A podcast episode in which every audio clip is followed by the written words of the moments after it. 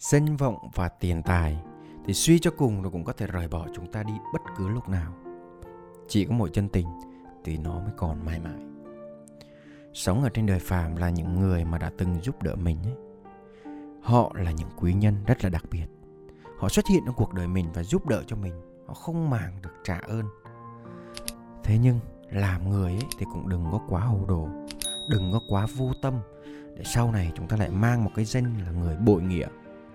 Chào mừng các bạn đang đến với Radio Tâm sự Khởi nghiệp và Cuộc sống. Và lại là tôi, Quang đây.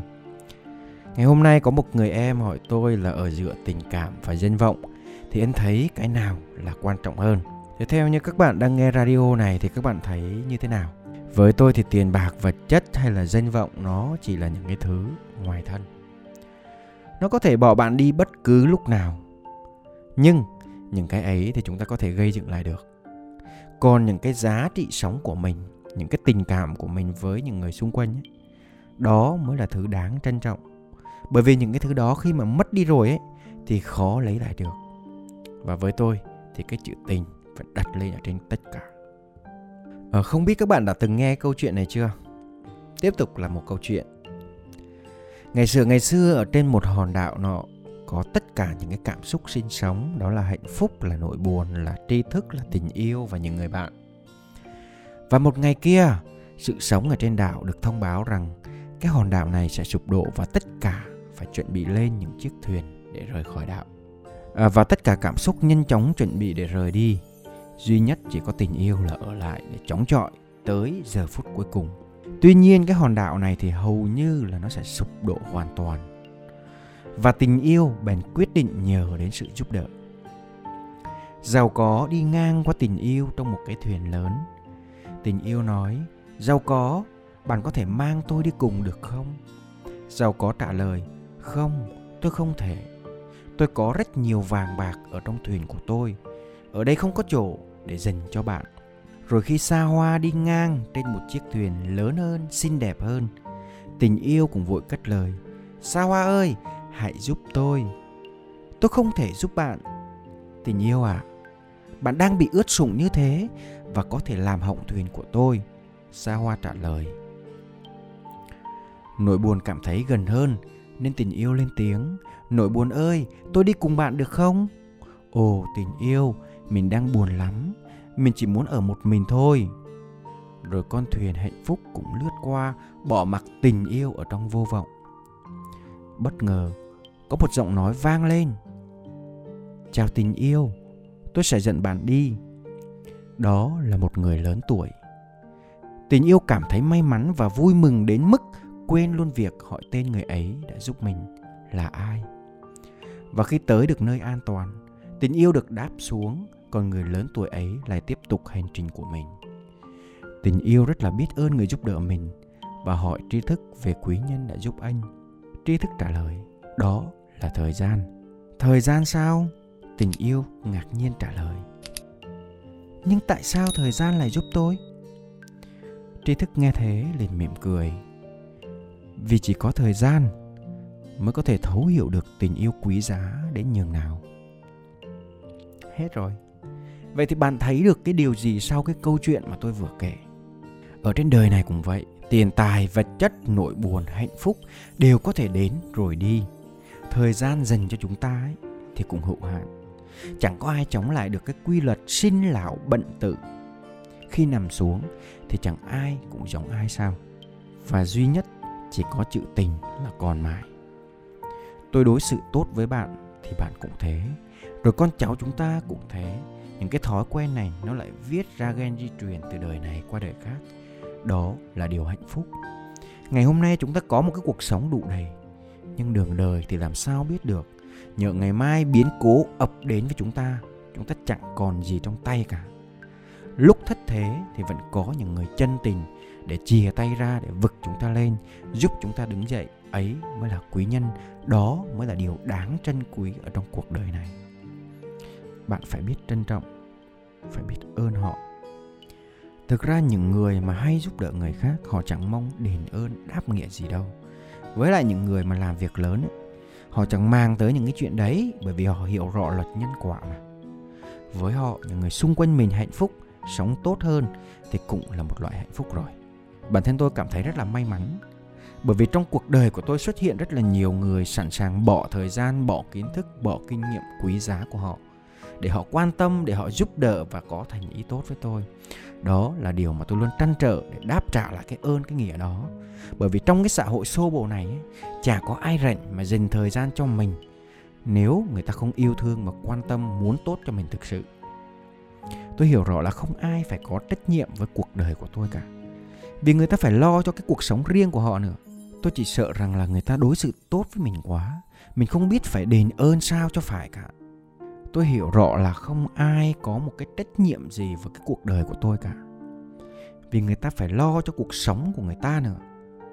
Và tôi chỉ sợ rằng là người ta đối xử tốt với mình quá, rồi mình không biết phải đền ơn như thế nào cho nó hợp lý cả. Tôi biết là trong cuộc sống có những khi bạn sẽ gặp phải những cái trường hợp như thế này. Chẳng hạn như mỗi ngày bạn đi làm, bạn đều mang theo một bịch đồ ăn để bạn giúp một người vô gia cư. Nhưng nếu hôm nay bạn bận, bạn quên mất, thế là bạn bị người ta thịnh nộ, bạn bị người ta chửi bạn. Nó chỉ là một câu chuyện minh họa cho những người mà bạn có thể phải gặp trong cuộc sống. Và bạn đừng có vội buồn hay đừng có vội trách móc gì họ cả, bởi vì thực sự họ rất là đáng thương. Bản thân họ đang mắc một căn bệnh mà họ không biết. Đó là căn bệnh hưởng thụ, là căn bệnh ích lợi cá nhân. Và những người mắc bệnh này thì chẳng thể nào mà có thể làm việc lớn, chẳng thể nào mà thành công bởi những cái suy nghĩ ấu trĩ và ích kỷ của mình. Họ cho rằng những điều họ được hưởng là đương nhiên. Mình là đối tượng mà người khác phải có trách nhiệm giúp đỡ, phục vụ và thậm chí là thỏa mãn những cái yêu cầu của mình. Lúc đầu thì có thể họ cũng sẽ biết ơn, nhưng mà cứ nhận biết rồi tới mức nào đó họ quên luôn cái việc là mình đang mang ơn, mình đang chịu ơn, mà trở thành một kẻ vô ơn luôn. Và đáng nói là những người này họ rất dễ quên đi những điều mà người khác làm cho họ, nhưng họ lại luôn nhớ cặn kẽ những cái điều mà người ta không thể giúp họ, hoặc là để ý những cái lỗi vụn vặt, rồi sinh ra thù hằn, ghét bỏ và thậm chí là tìm cách để đối đầu. Bạn phải biết là trên đời này không có ông Bụt hay là bà Tiên nào mà cứ chờ bạn cần là xuất hiện để giúp đỡ bạn cả. Nên khi có một ai đó mà giúp đỡ mình, thì dù là việc lớn hay là nhỏ, thì họ cũng đang dành thời gian, sức lực, tâm trí và kể cả tiền bạc của họ nữa để họ giúp đỡ cho mình. Trong khi đó, họ hoàn toàn có thể dành lại để hưởng thụ cho bản thân và gia đình. Đến cái việc mà nhắn một cái tin nhắn để hỏi thăm thì cũng phải mất công để gõ tin nhắn cơ mà. Đó là lý do chúng ta cần phải nghĩ mọi chuyện nó sâu sắc hơn nữa. Rồi lại cũng có nhiều người là có những cái suy nghĩ ích kỷ như thế này nữa cơ. Người ta giúp mình là vì ích lợi bản thân thôi, có lợi thì họ mới giúp. Có khi nào bạn gặp phải trường hợp như thế này chưa? Tôi xin nói thẳng luôn, đó là cái góc nhìn này nó quá thiện cận. Người ta giúp mình là người ta phải bỏ ra trước. Họ giúp bạn có thu nhập tốt hơn, họ giúp bạn có cuộc sống tốt hơn, thì ai là người có lợi đầu tiên? Có phải là bạn không? Và kể cả khi mà giúp bạn họ có lợi ích thì cũng đâu có sao đâu. Những cái gì họ bỏ ra, những cái công sức của họ thì họ nhận về là xứng đáng mà.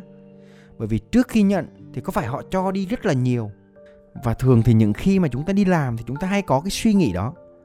Nếu như không có những quý nhân xuất hiện kịp thời và giúp đỡ, thì liệu ngày hôm nay bạn có được như thế này không? Thì liệu bạn có được cuộc sống tốt như hiện tại không? Thì liệu bạn có làm được những cái điều phi thường mà bạn đã làm được không? Bạn có từng nghĩ tới điều đó? Vậy thì thay vì săm soi, thay vì đố kỵ, thay vì gièm pha, thì chỉ bằng bạn hãy mang những cái điều mà mình biết, mình giúp đỡ những cái người mà yếu thế hơn mình, tập trung vào cái việc phát triển bản thân hơn, có phải là có ít không? Đấy, Ta Go từng nói, hãy cảm ơn ngọn đèn vì ánh sáng của nó, nhưng chớ quên cái người cầm đèn đang kiên nhẫn đứng ở trong đêm. Đừng có chỉ nhìn vào những cái thứ lợi ích trước mắt, những cái thứ danh lợi mà quên mất là ai đã giúp mình tạo ra nó. Sống ở trong cái xã hội hiện đại này, vật chất nó cũng quan trọng lắm, bởi vì không có tiền là không làm được cái gì cả. Nhưng nếu mà bạn là người thông minh thì chúng ta để tiền ở trong đầu, dùng nào để kiếm nó, chứ đừng có để tiền ở trong tim. Có những thứ mà mất đi rồi ấy, có thể lấy lại được, chỉ cần có tiền là mua được. Nhưng tình cảm mà nó đã mất đi rồi ấy, thì dù bạn có núi vàng, có núi bạc thì cũng chẳng bao giờ mà mua được, vì đâu có ai bán đâu mà mua. dựa những cái mối quan hệ ấy, cái sự giới hạn nó nằm ở cái sự nể trọng nhau, cái sự tôn trọng nhau. Nếu mà vượt qua nó rồi ấy, thì khó mà có thể lấy lại được, dù bạn có cố gắng thế nào đi nữa. Đúng là tình cảm là một cái thứ vô giá và một cái thứ không có giới hạn nào cả. Nhưng mà cái người biết suy nghĩ ấy, thì họ chỉ trao cho những người mà biết nâng niu, mà biết tôn trọng nó thôi. Nên tình cảm có mà không giữ ấy, thì mất đừng tìm.